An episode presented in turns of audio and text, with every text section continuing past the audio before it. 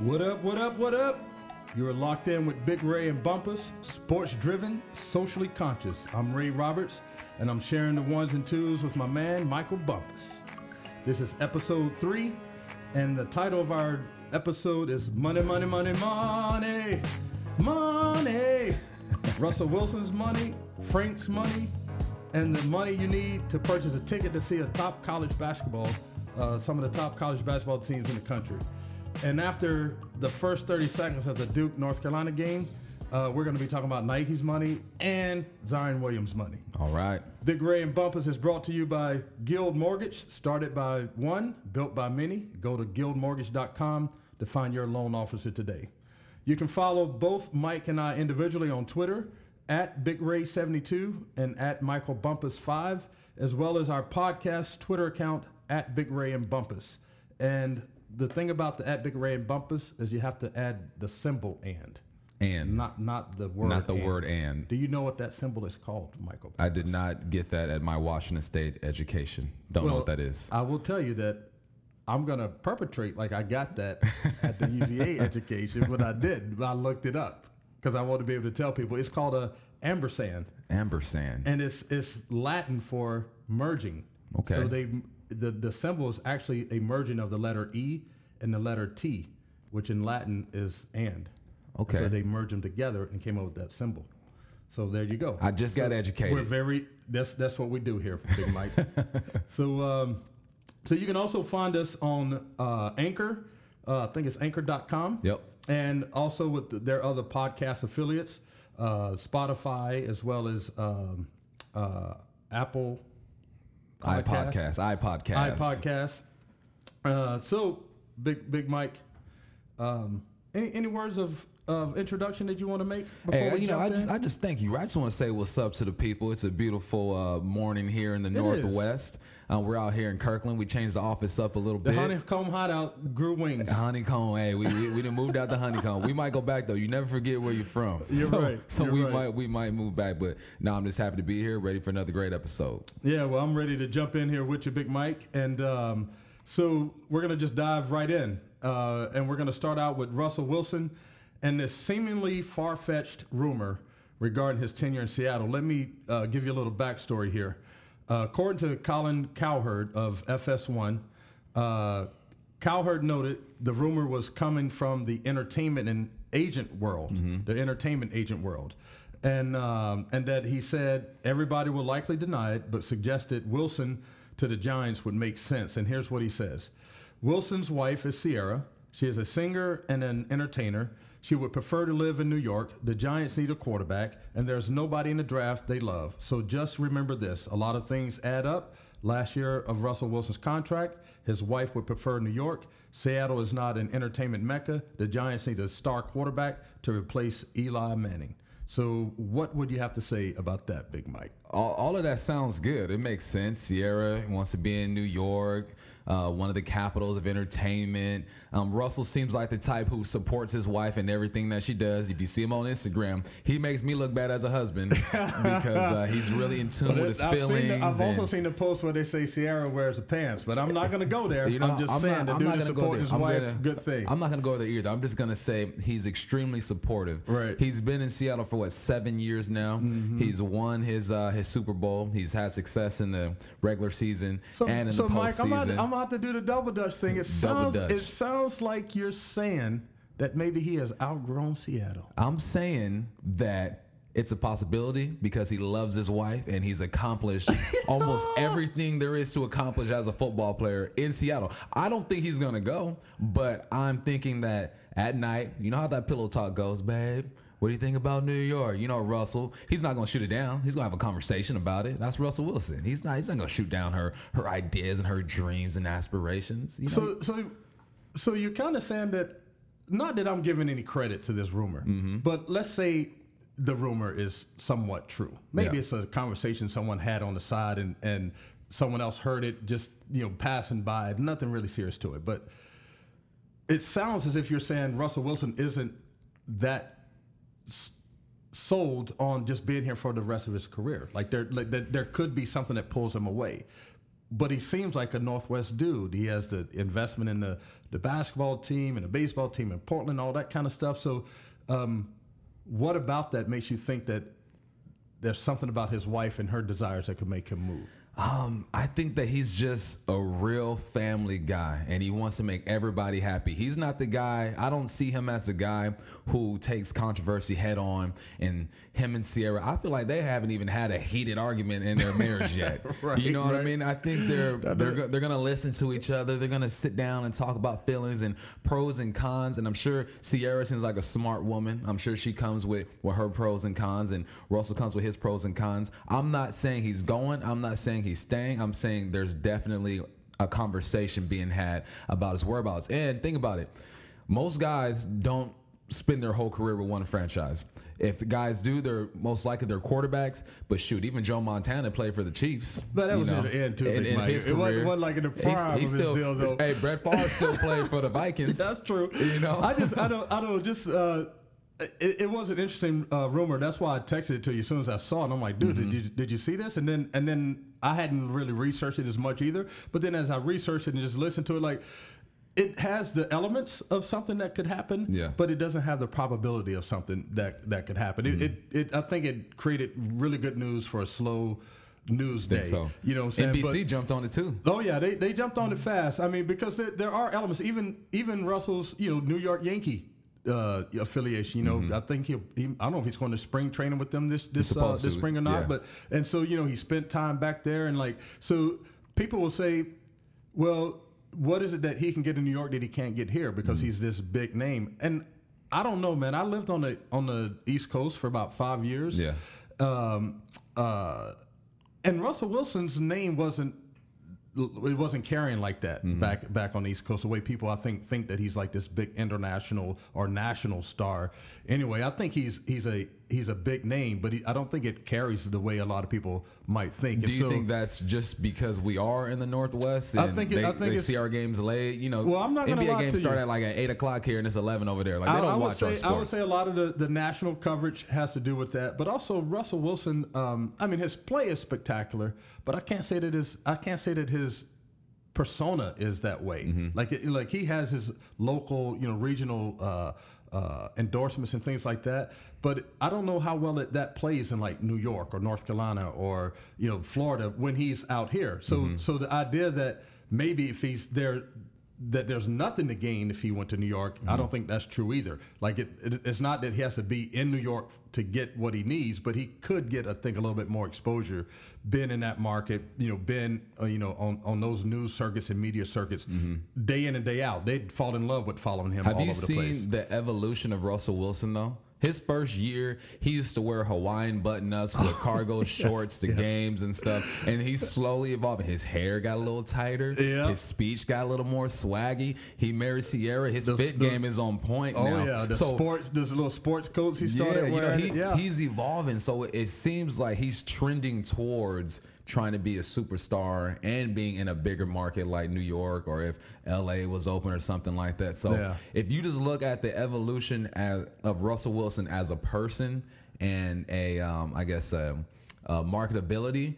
He's trending in that direction. He's kind of stepping away from Seattle because Seattle's low key. You Yeah, know, it's is. not it's it's not a it's not a, a small market, but it's not a big market. It's it's Right. somewhere in the middle. So Yeah. if I'm looking at just his personality and just how he's changed as a person, I can see him going there. But then I look at the money.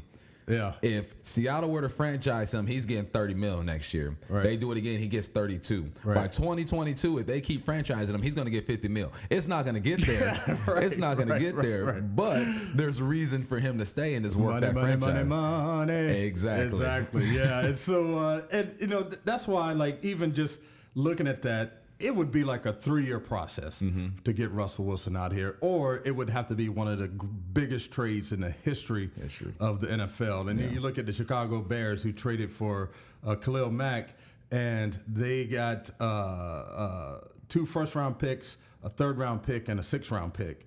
And so um, Russell Wilson would would demand more than that. So I, I can't imagine this ever happening. But it did make for you know great conversation. It was a headline hitter. But like I said, I think there's like you can list all the reasons, like we just did, like why, uh, but the probability of it happening is, is Yeah. just very low. And then the, the other thing too, like even if Russell is trending towards this more edgier Russell, he still plays it safe. And you can't play it safe in New York, bro. Mm-hmm. And but you can play it safe in Seattle, and, and and that plays really well here. And so I, I think just from his core personality, it plays better in Seattle Well, than he, it would in New he York. He has more of a personality than Eli Manning, though.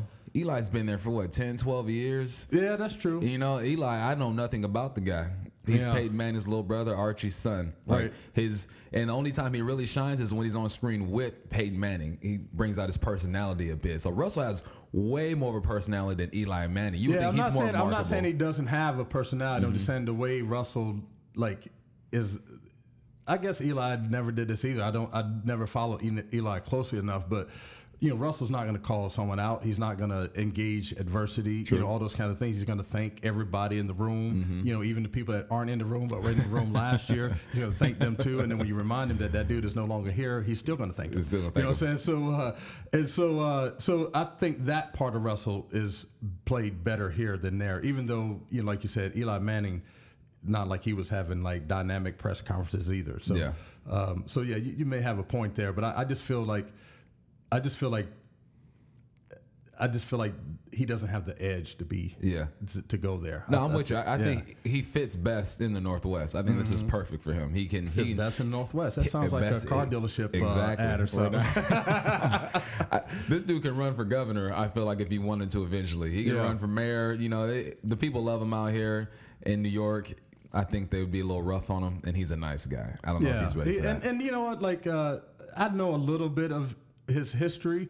Uh, my my daughter played basketball with his sister in uh, Richmond, Virginia. They were on an AAU team that won like the national championship, and so I got to meet Russell's mom and his sister, and they're they're very loyal folks. Not loyal to where you're going to expect him to give the the Seahawks a hometown discount, like not like Yeah, that, yeah. but just uh, but loyal to uh, what he's committed to and what his word. It'd be interesting to see if you ask Russell, um, you know, if he was willing to uh, go on the record to say he wants to spend the rest of his career here, Mm-hmm. or if he would just kind of fudge it some way to make it to give himself an out. He Yeah. doesn't tend to back himself into corners like that. he but plays it safe, it right? would be interesting to see if someone could like pin him in to Yeah. see what kind of response he would get. yeah.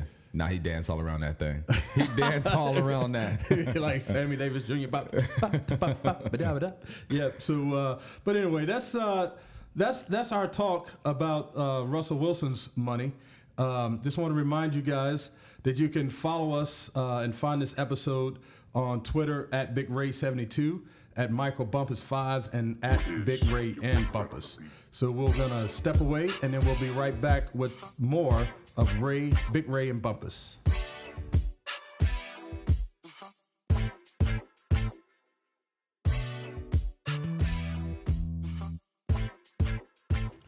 What up, what up, what up? We're right back at it here with Big Mike, and uh, we just finished talking about the, the the crazy rumors about Russell Wilson going to Crazy. the New York Giants. He ain't going nowhere. Not going anywhere, bro. That Nah. just, I mean, it was kind of cool to it's kind nice to talk about it, though, yeah, right? You know, it's just something to do on a, on a nice sun, sunny day here in Seattle. But we're gonna go from Russell Wilson's money, and I'm gonna give you three words, Okay. and then we're gonna talk about that. All right. Those three words are Frank Clark's money. Frank Clark's money. Frank Clark's money. Give- It- it- think about this. Frank Clark's salary, I think this year was like nine hundred thousand, Hell of a deal. and he's about to get to come up. Like, like even, Secure that bag, Frank. Yes. Yeah, let me just read. Let me just let me just give you a little background. So Frank Clark turns 26 in June. Had a career best 13 sacks last season. His 33 sacks since 2016 ranked ninth in the league, and his 2,045 defensive snaps in that span are fewer than the eight players ahead of him, according to ESPN stats and information. Of the 21 players with at least 25 sacks since 2016, Clark's average of a sack every 63.9 snaps ranks seventh. Last year, Khalil Mack signed an extension that puts him at an average of about 23 million per. Uh, Ansah in Detroit and Lawrence in Dallas played last season on a one-year, 17 million dollar franchise tag. So, Frank Clark, if you get franchise tag, some people you know, this goes back to what we were saying the other day. Some people think that that's a loss. That is not a loss. But if I'm losing upward, exactly, like, exactly. If I'm going from 900,000 Bumpus to 18 million, talk to me. Take the money.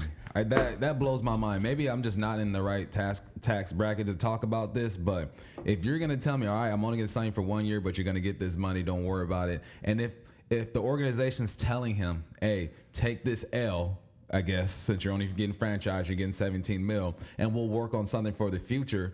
If I'm dealing with the Seattle Seahawks, I believe them.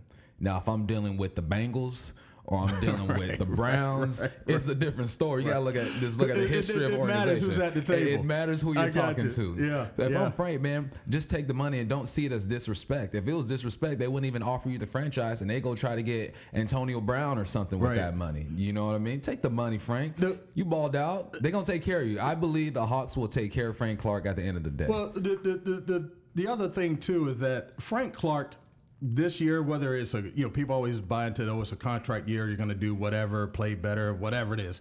But Frank Clark has played with the same intensity from the minute he got here, mm-hmm. and then the one year when he's asked to really step up and, and take more of the snaps and take the responsibility of being the main pass rusher, he has his best his best year. Mm-hmm. So you can say like, oh, it's a contract year. Of course, he's going to play better. It's like, well, no, he, he's he he played this way from the very beginning. You always were like, man, if he got more snaps, I wonder what he could do. Mm-hmm. But he was sharing snaps with Cliff Avril and Michael Bennett, and so he he wasn't being able he wasn't able to get on the field the way he was. And then the the, the one year that they said, hey, dude, we need you to be the guy.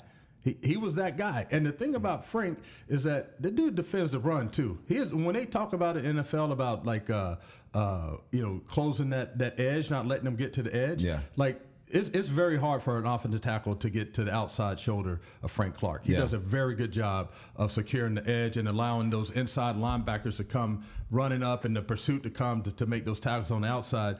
And uh, and and even with the contract deal, he's he's he's said all the right things throughout the season. He mm-hmm. put it mm-hmm. behind him. Hey, I'm just going to play. Let that thing speak for itself. Uh, his agent, uh, Erik Burkhardt um, said that they're not scared of the franchise tag because, uh, exactly. like last year, they had two players that played on, on it for $17 million, and this year the rate will probably be about 18 million. Yeah. so he can play on the franchise tag and then come back 12 months later and you know possibly have mm-hmm. a long term deal. So and what's um, and what's wrong with asking a guy to prove it too? Right. Like I said, he had his best year as a professional. Yeah. Man, we'll give it a 17, 18 and go out and, and, give a decent year. I feel like if he goes out and has 10, 11 sacks, right. you know, they'll pay the man because it's hard to get guys on that line with double digit sacks. And if you can lock down a guy like Frank Clark, you got an opportunity to, but you're asking him to prove it for another year. I see nothing wrong with that. It's not well, like you're asking you to prove it and you're still getting this 900,000. Well, here, here's, I agree with you 100%, but I'm a, I'm going to play the devil's advocate Do here, it. right? So, some people will say it's not what's on the field that he needs to prove.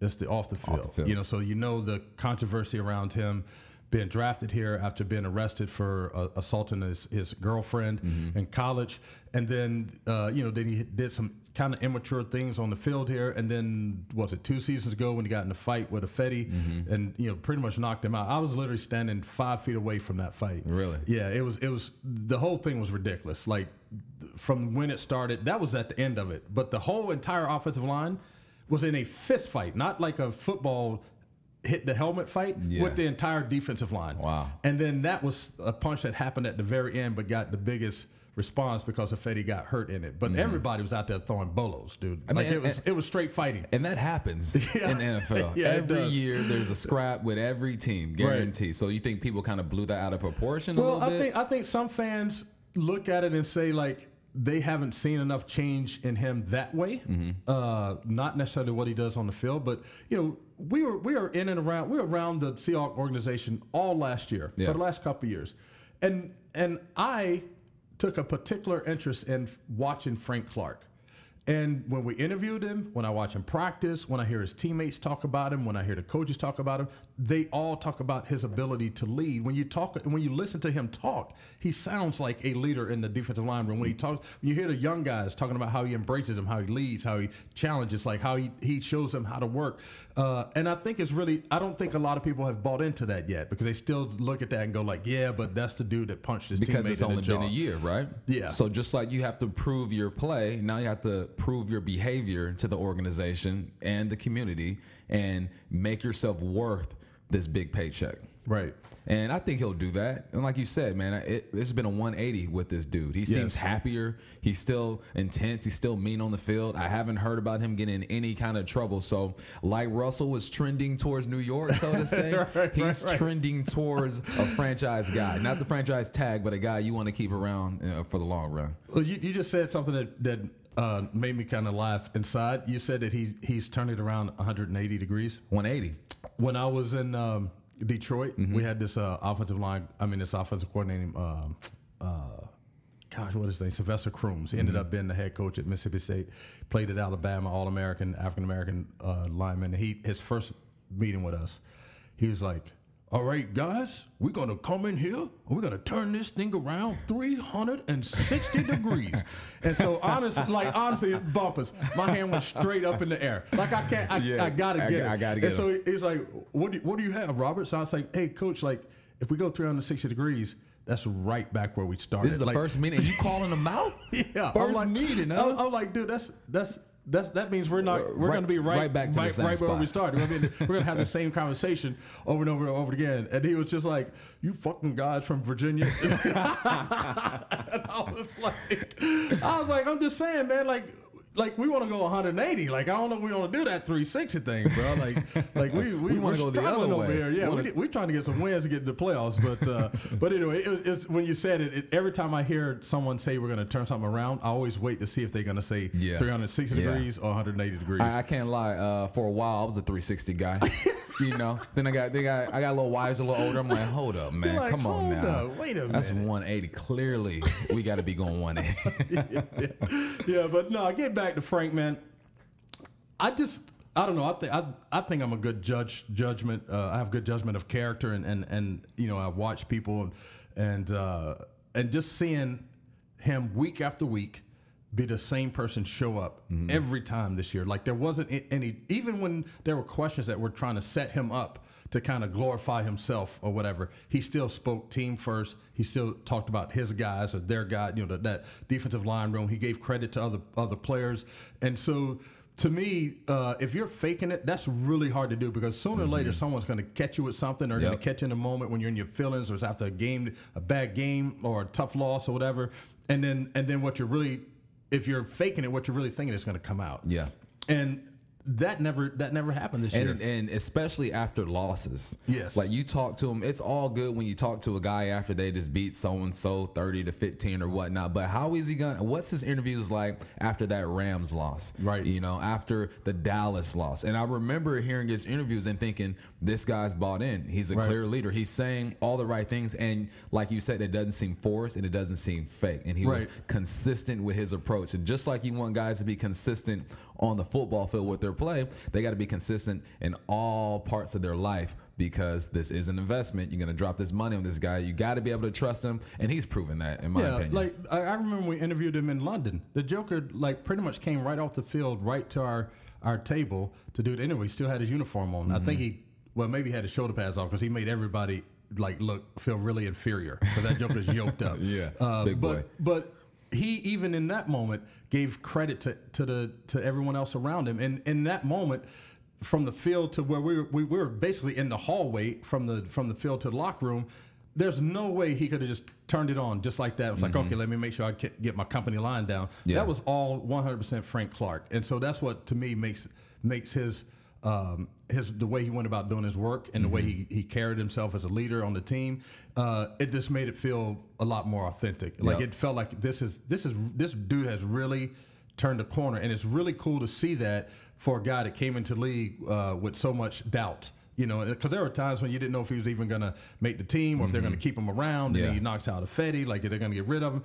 And uh, but now, like you need him. Uh, this team, the defense thrives on having a bunch of pass rushers and dudes can get after the ball. And uh, I think he's a guy that hopefully they can either get to a franchise tag or give him a long term deal Yep. so he can be around here for years to come. Keep him here. He's young, 26. Keep him around, man. Yeah, and, and you don't want to. You've already invested the time and energy into it. You don't want someone else to reap You've the benefits developed him, right? Absolutely. So we're going to keep talking about money, and uh, we just talked about uh, Russell Wilson's money, and then we just talked about Frank Clark's money, and we have a, few more monies to be talking about. So we'll be right, right back with you uh, after take this small break.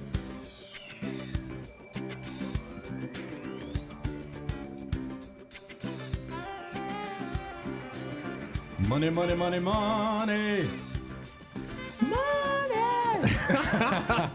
Start a, let's start a group. Let's, hey, we might as well. I, I was watching. Have you seen the, the uh, show on Netflix of, about uh, Sam um, uh, Cook? No, I haven't. No, yeah. Oh, No. you, you should you should watch it. It's it, it's called uh, the Double Killing, I think it is, of of uh, Sam Cooke because Okay. he you know he's R and B legend, but they were talking Yeah. about there's some behind the scene things that he was doing um, that they felt was a threat. To he was doing so he was getting educated by the Nation of Islam, even though he wasn't in the nation, Uh-huh. just using them for the, the education piece. And he was being mentored by like Muhammad Ali and and Jim Brown. Oh, so he, he was public enemy number one. yeah, and he and and because his music was so popular, he had the Mm-hmm. That ear influence. of a, of a group of you know of white folks Yeah. back then that were Uh-huh. that wanted to hear him. So it was interesting. Um, but your your high note right there, You like that? he he he would go there Yeah, every oh now and yeah, then, oh it, yeah. it was good stuff. So I'm surprised I got that out. It's, when it's you- early. Like I we got should be that called out. the Shylights or something like that. You know, back in the back in the day, had those names like Yeah, that. You know, uh-huh. like the Twilights or whatever it is. Yep. Uh, so we're gonna move on this time. Talk about some more money. And originally, uh, we'll, we'll talk about this first, and then we'll get to, to some of the uh, the other news. But Duke this year has the second coming of the Fab Five, and is and is led by Zion Williamson. Zion. And this dude has been a legend for since he was in ninth grade. That's when I first started saying I've this. been like, following him for three years. Yeah, when he was in ninth grade, I'm, I remember going like, they must have put the wrong print on there. There's, there's no way that this dude is in ninth grade. You know what I'm saying? The way he was dunking and the way Yeah. like, he was kind of soft and chubby, but that joker could jump out of the gym. Yeah. Like it, it just it just threw me off. So Duke, led by Zion, uh, a couple weeks ago went to play. I think they were number one in the country. Virginia was number three in the country, or they were number two, and Virginia was number three.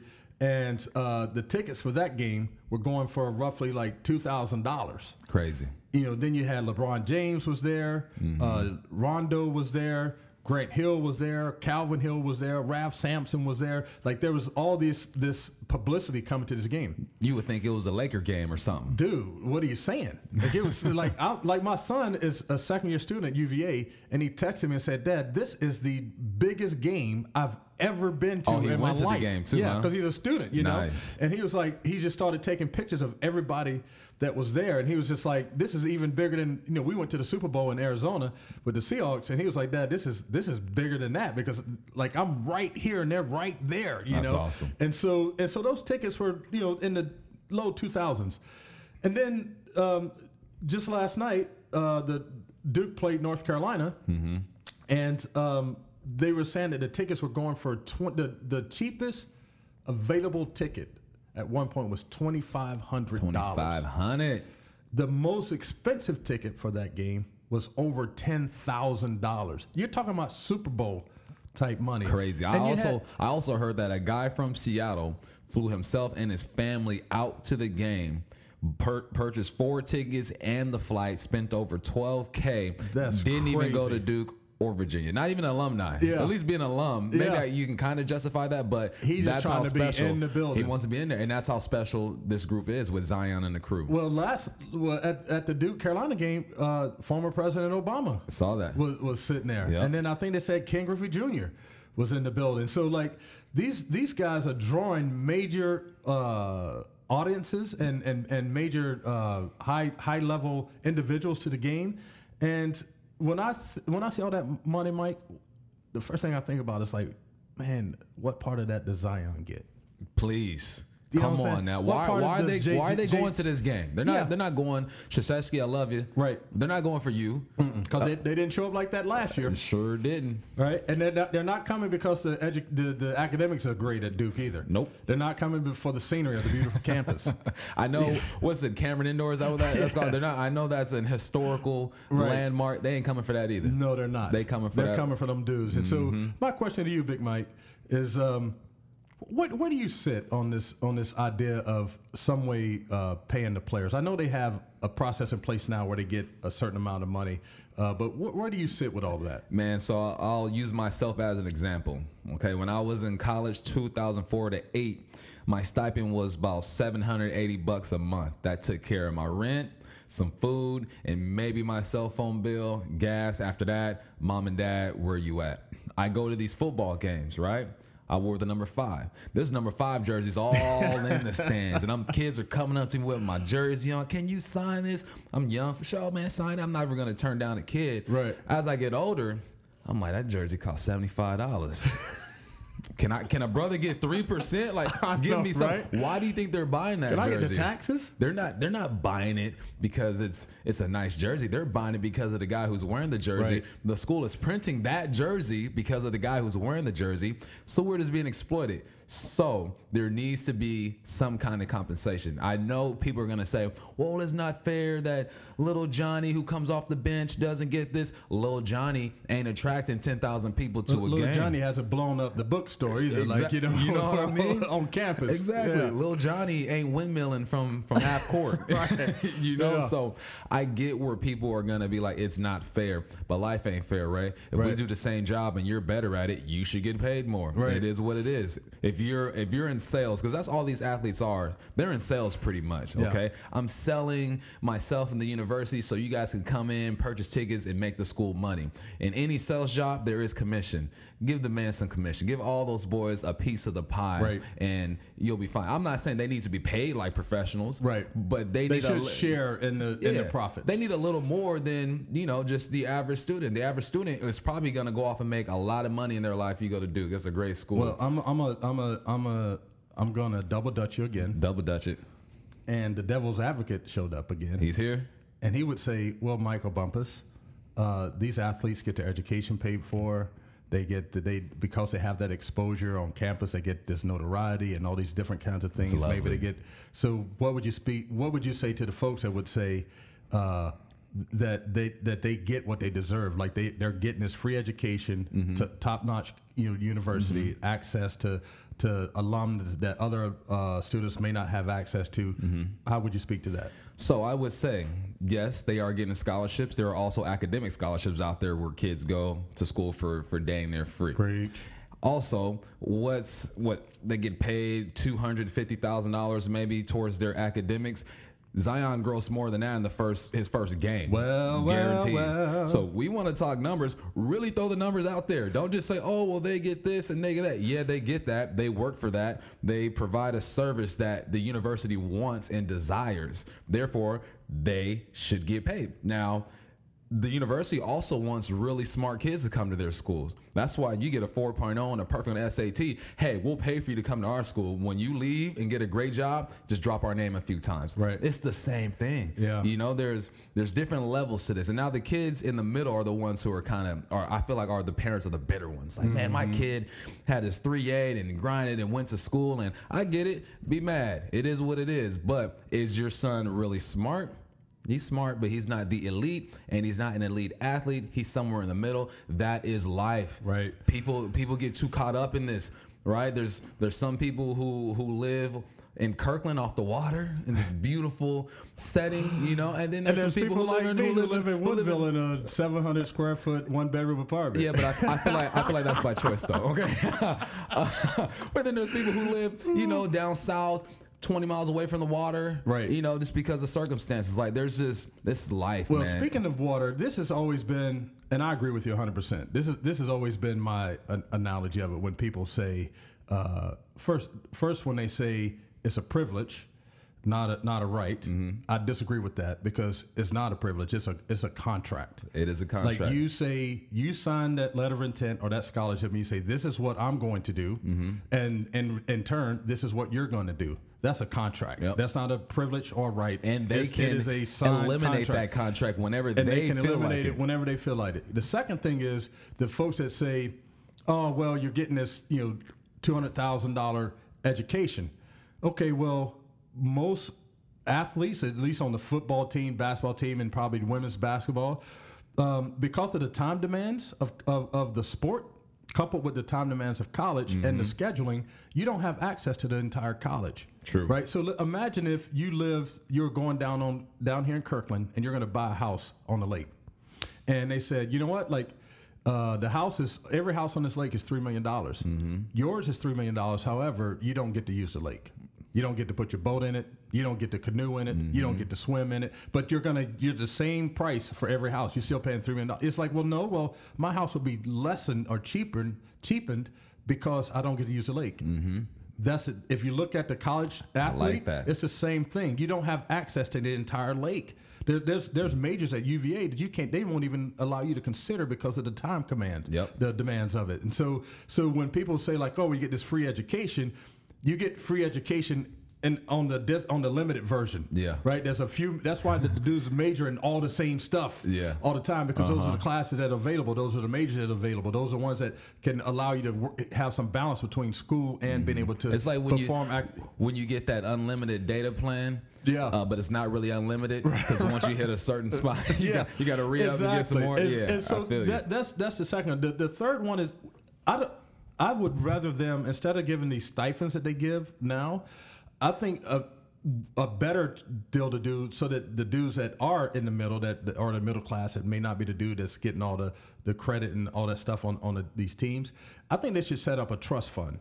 And if you graduate within five years, then you have access to that trust fund. Mm-hmm. I like that. And then whatever money goes into that trust fund is the money that your jersey generates or that you can generate, you know, that, the- Mm-hmm. That the- the school is generating out of marketing. Okay. However, if you don't graduate in the six years, then that money goes back into the pool. I like and you that. Mm-hmm. don't you don't get access to it. And so then that it keeps the that's a way to keep the pool built up Mm-hmm. to keep giving the money out. But it's also a way to incentivize uh, graduation. Exactly. You know, especially for our African American brethren. You know, so that they these one and dones are great for the people that do the one and done and succeed. Mm-hmm. But there's a lot of one and dones that are trying to make it in Europe or in the D League and all these different kinds of things, and they live on they hold on to this this dream for a long time, and before you know it, they're close to 30 years old. Their career hasn't gone anywhere. They haven't made any money, and now they have to figure out what to do, and they don't have a college degree. Yep. And so, I- to me, it's not necessarily paying them as much as it is like compensation, you know, and it's and it's all tied up into a trust fund. It's based on you graduating within five years from the from the time you enter.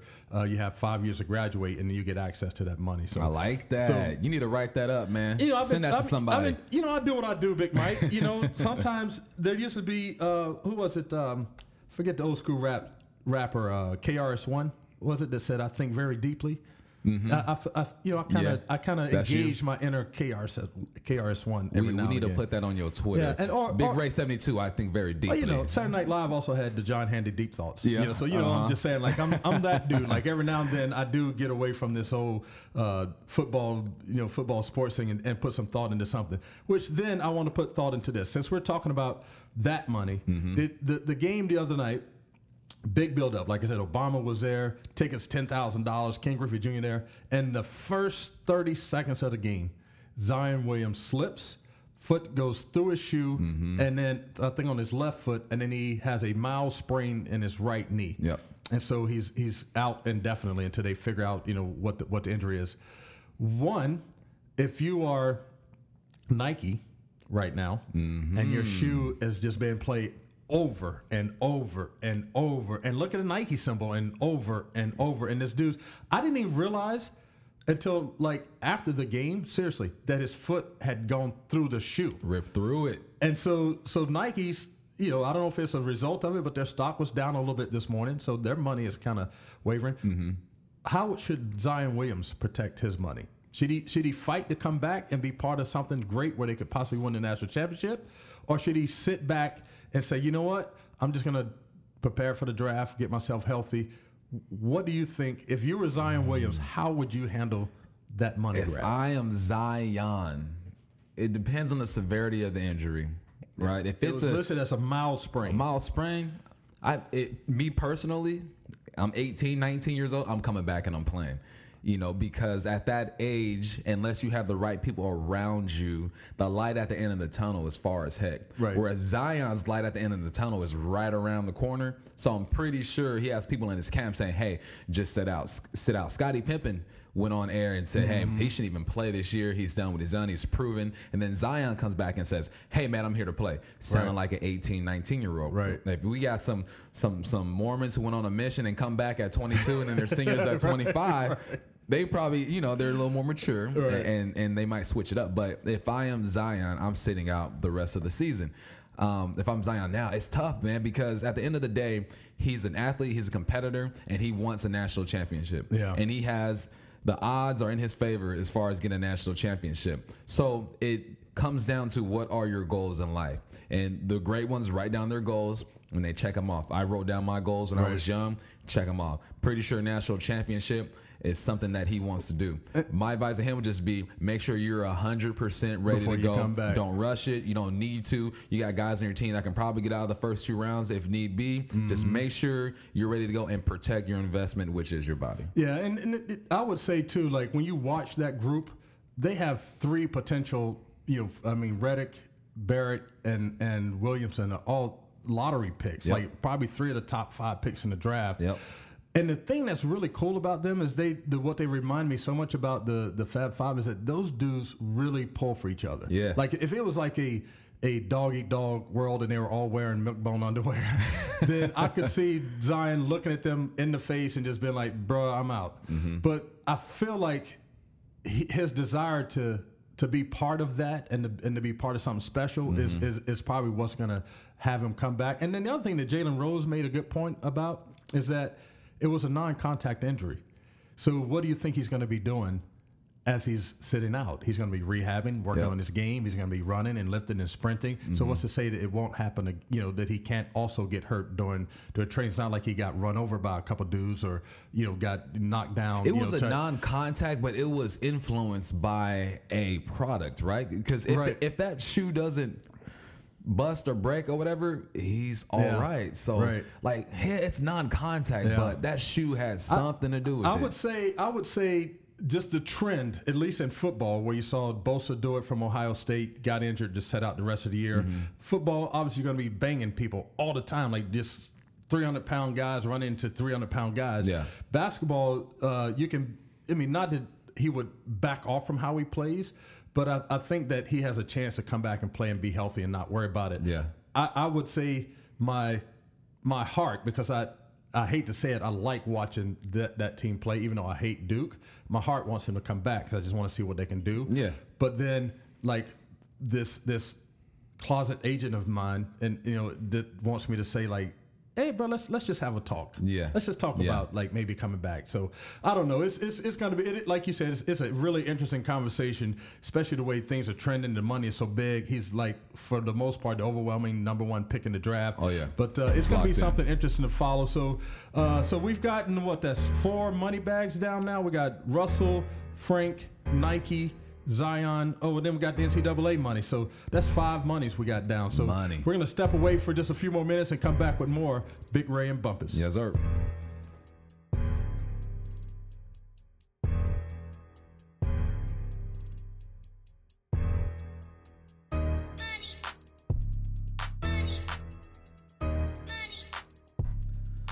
What's going on, folks? This is Michael Bumpus of the Big Ray and Bumpus Show. We're moving on to the next segment. We're gonna go to the NFL right now. We're gonna talk a little Jalen Ramsey. This guy probably talks the most trash in all of the NFL. Love it. and he can back it up low key though too. Yeah, He's I good mean, yeah, player. you can't you can't talk a whole lot of trash and not Yeah, back it up. You yeah. can talk a little bit of trash, Uh-huh. but at some point you gotta the Yeah. rubber has to meet the road. And what I like about him too is that he talks a lot of trash, but then when his team wasn't doing so well, he kind of simmered down a little bit. You know what I mean? Then he picks it up as his team and his play is Nah, doing man, good. talk that trash all the way. All the way? Yeah, don't All the don't way? simmer down. Nah, I'm a, I'm a, I'm like a, I'm a pinpoint trash talker. Yeah, like, yeah, hey, you, I'm, you I'm can't gonna be the front runner here, trash talker, bro. there. You got to be the you either you- like there's a, a there's a, uh, a Christian song that says uh, I'm an on time God. Like you got to be an on time trash talker On all time the trash, time. all like the yeah, you can't just show up when you want to, Right. and, and uh, if you're gonna if you're gonna talk it, you got to walk it all the time. I can get with that. All right. So Jalen Ramsey uh, talked a lot of trash about Josh Allen before and during the 2018 football season. Called him trash. You know, he he ranks all these quarterbacks, and when it Right. came to Josh Allen, he called him straight trash. So recently, a fan had Josh Allen sign a picture, and it said.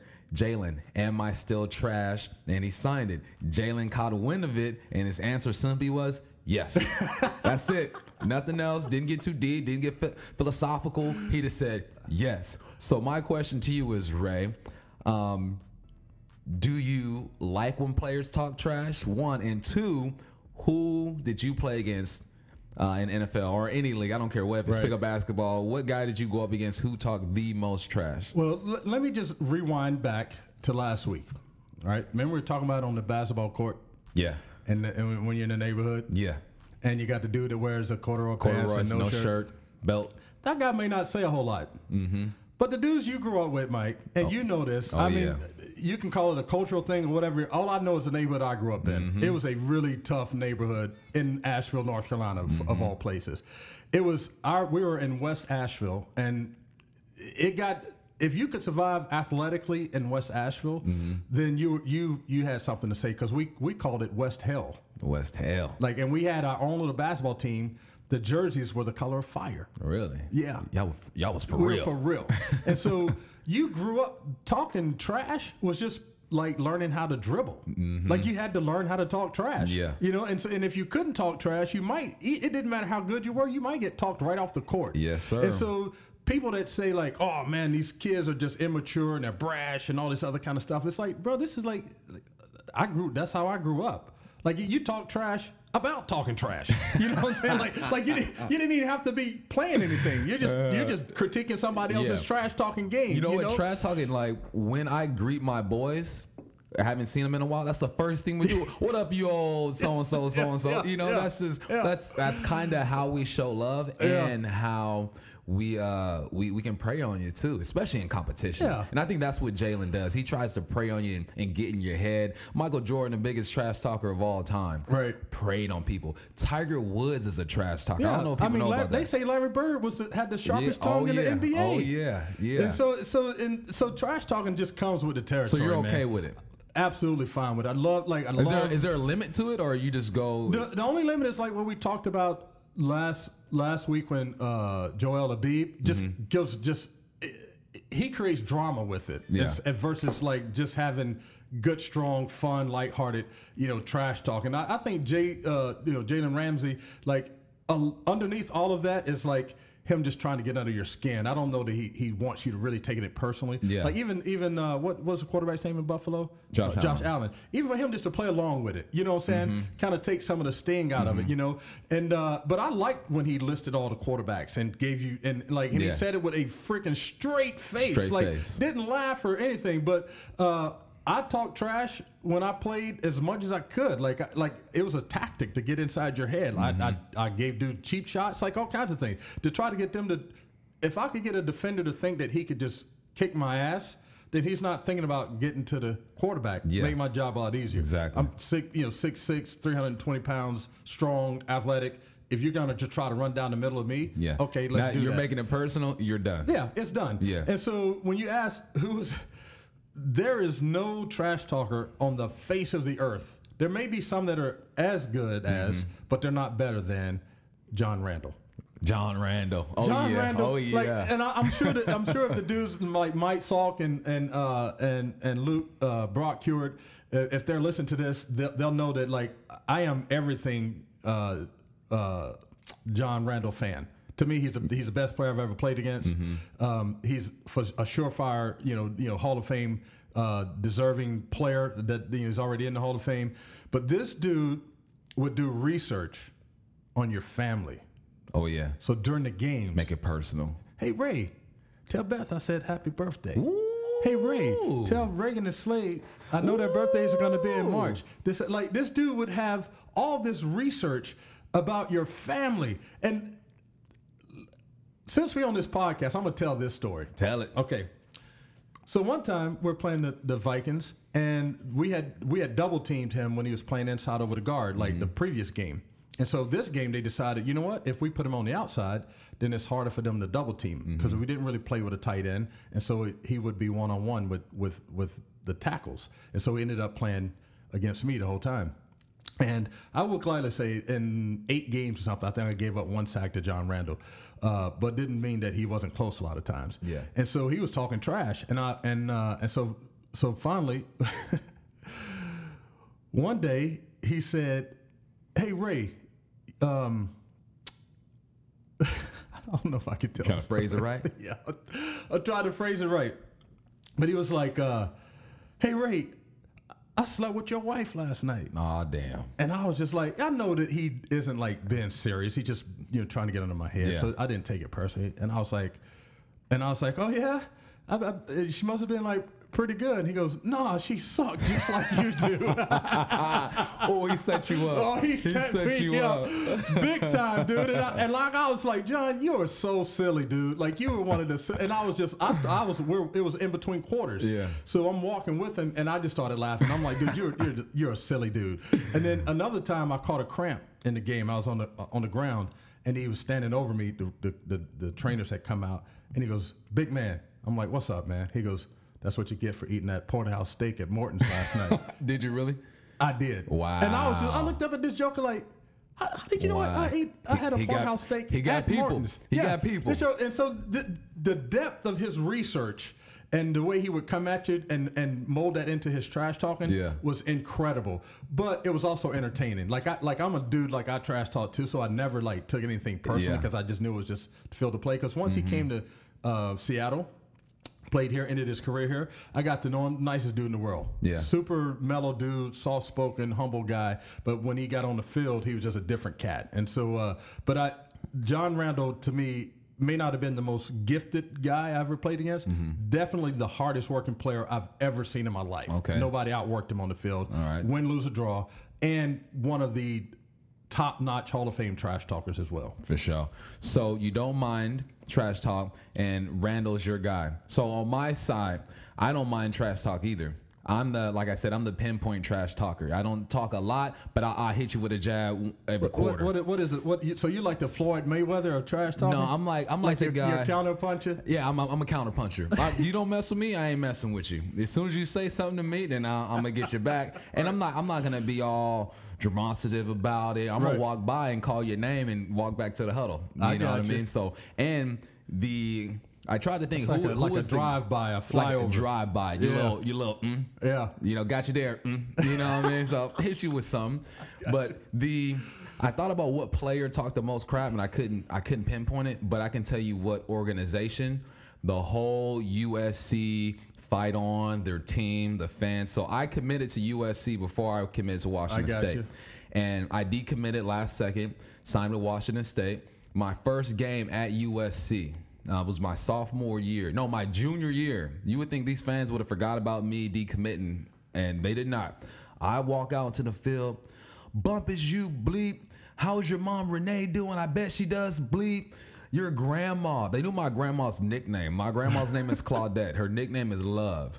Grandma Love, bleep, bleep, bleep. And then I get on the field, Rey Maualuga talking crap. Oh, That's yeah. why yo bleep ain't here. But I mean, it was like it was amazing. We Right. now now they're number one in the country. They beat us, but I still went for 115 and a touchdown. So I'm like, hey, hey, you talk all that crap, I'm gonna back it up with my play. And then I couldn't talk too much crap because they was beating our ass. You know what I mean? It's Yeah. like, all right, I can only talk a little bit because y'all smacking us. But USC by far the most intense trash talking organization I've ever played against. So that's our uh, that's our trash talk, Jalen Ramsey. Uh, we got one more segment we're gonna touch when we get back. Like we said before, this is the Big Ray and Bumpus show. Back at you in a second. Tone it down.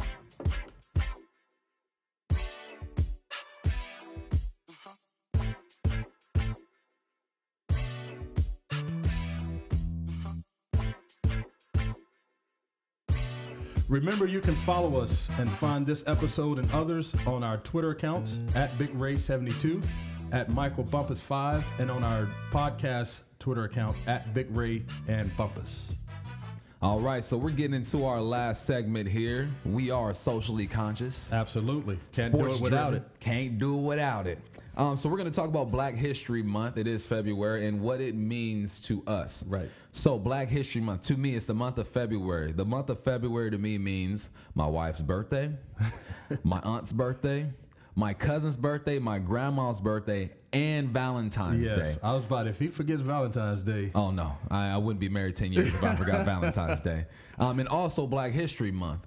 And you know, before the show, we talk about what we're going to talk about. And Ray uh, posed the question, "What does Black History Month mean to me?" And my response initially in my head was, "As I get older, it means less." And this is why it means less. When you're young, we're not taught about Black History Month in school Right. or Black history in general. They'll touch it here and there, but when February comes, it's a focus. And ever since I was in grade school, I knew that February we're going to learn about all the big hitters: Malcolm X, Martin Luther King, Harry Tubman, Rosa Parks, all those big names. Um, but as I got older, it meant less because I felt like I had the responsibility as an adult African American to do research on my own. Right. I got to college. That was the first time I could take three classes uh, focused on uh, cultural ethnic studies. Um, so as an adult, I feel like the month is important because it recognizes Black History Month to the masses. But if you are an African American, it's your duty to learn more about yourself every day as much as possible. You know, I get on social media. I follow so many social media accounts where they talk about Black history every day. So every day I try to learn something about um, our past and our people that I didn't know. I respect Black History Month um, because my kids, you know, they're in school Right. now. They're like, Dad, it's Black History Month. They get excited. I'm like, Yeah, Black History Month. Let's talk about this. But as an adult, it's just another month to me because I feel a responsibility to continue my education about our history on our own. Love the month, but it does not determine how deeply I get into Black history. I feel you, Big Mike. And you know, the thing that's sad is, um, you know, my my older son or my middle son Slade uh, was at Woodinville High School, and he and his buddies had to do uh, uh, this report. I think they could just pick the topic. It wasn't a February thing, and they wanted to do this this report on the Harlem Renaissance, and they couldn't find it anywhere in their textbooks. I think that I think Slade said it was maybe like one or two paragraphs or something about Yeah. it which is sad because that was such a big piece of, of, of our history. And you know, we're creating our own voice, our own music. You know, you know, being able to uh, take a stand on, on things and our own businesses, the way Harlem was popping off, and all those kinds of things. And so it was interesting that, that they didn't have that. And then my my younger son Price, right now. Uh, in eighth grade, you know, out in the North Shore School District, was like, you know, we, he didn't feel like they spent enough time talking about the, the history of the African American uh, in our country.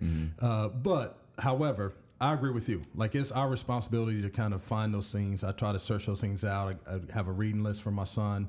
You know, and sometimes he's like, Dad, like I got this other schoolwork. Do I have to do this? Absolutely. Absolutely. You do. Uh, there's a program here called uh, Rainier Scholars that I've worked for that do a great job. It's an academic and college enrichment program for young, um, for low income kids of color who are first generation college candidates. And the, the, some of the core readings in that book is are the um, autobiography of Frederick Douglass and a, uh, an illustrative book of Nat Turner. And so it just talks about those are the foundations of that whole program. Uh, when I think about Black History Month, I don't necessarily think about and focus on the history. It's it's a self check time for me mm-hmm. because it becomes important to to act upon the history and the knowledge you have, and then even you know you know a lot of people you know drum up Martin Luther King during this time and and the dream and all that kind of stuff, and it's like it's important that the dream becomes something. It has to be become something that's doable or that you are doing. Otherwise, dreams just produce more dreams. Mm-hmm. Hopes produce more hopes. But doing produces something. Yeah. And so I use it as a self check moment for me to see like what history am I making. I like it. You see what I'm saying? Like Yeah. because you're you're gonna make history one way or the other. How are you making it in a way that is benefiting uh, you know people of color, that's been benefiting marginalized populations, and so you know the work I get paid to do with uh, Special Olympics. Um, it's a passion, but some people look at it and go, "Well, you're doing it because you're getting paid to do it." But there's so much work that I do outside of that that the Special Olympics opens doors for me to do this other work that I'm passionate about.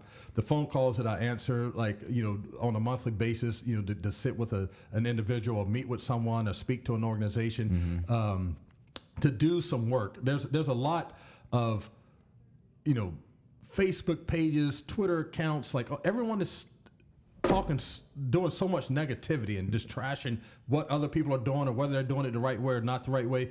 I'm more interested in what people are doing. Like, I, what are you doing to to make something better for someone else? Whether it's yourself that then makes it better for your family or mm-hmm. someone in your community or what have you. Like, so so that's those are the things that are important to me, and that's why I do the self check when it comes February. Like, yeah, I have my eye on and and honoring the history, but the best way you can honor the history is to keep making history. I like and it. so that's the way I envision uh, Black History Month, Martin Luther King birthday celebration, all those different kinds of any of those kind of ethnic opportunities or, or moments or cultures or celebrations. I use them as moments of reflection to see how am I how am I adding to the game or am I just sitting on the sideline? Are you contributing to this dream, Yeah, to am I a this spectator idea? or a participant? Yeah. You know, spectators Mm-hmm. focus on what was and what could be, and, dream, and dreams, and participants get in the game. You know, they, they, they get in there, win, lose, or draw. I'm I'm, go, I'm going out here to make something happen. So uh, that's what I think of when I think of Black History Month. Uh, Big Mike, I think this concludes I think that's it. our third episode. Close us out, Ray. Money, money, money, money, money. Yeah. So remember, you can find us um on Twitter at Big Ray 72 at Michael Bumpus 5 and at Big Ray and Bumpus on Twitter account. And then also uh, engage the Anchor podcast um, website. And we should be on all of their affiliates with uh, Spotify and uh, i iPod iPodcast. iPodcast, uh, and uh, just keep you know listening, tuning in, even on our our, uh, our accounts. Give us some feedback of what you hear, and maybe throw out some topics like that we it. that uh, that you want us to cover. Yeah. uh, we're trying to really do this thing big and and and be entertaining, informational, and educational all at the same time. Ooh, so. that was clean. You know I what? like how you put that that's, together. That's, that's kind of how I do it, Mike. You know what I'm saying? Like that's one of those things. I have the gift of gab. So I'm gonna use that gift of gab to roll us right on out of here. Until next time, peace. Holla.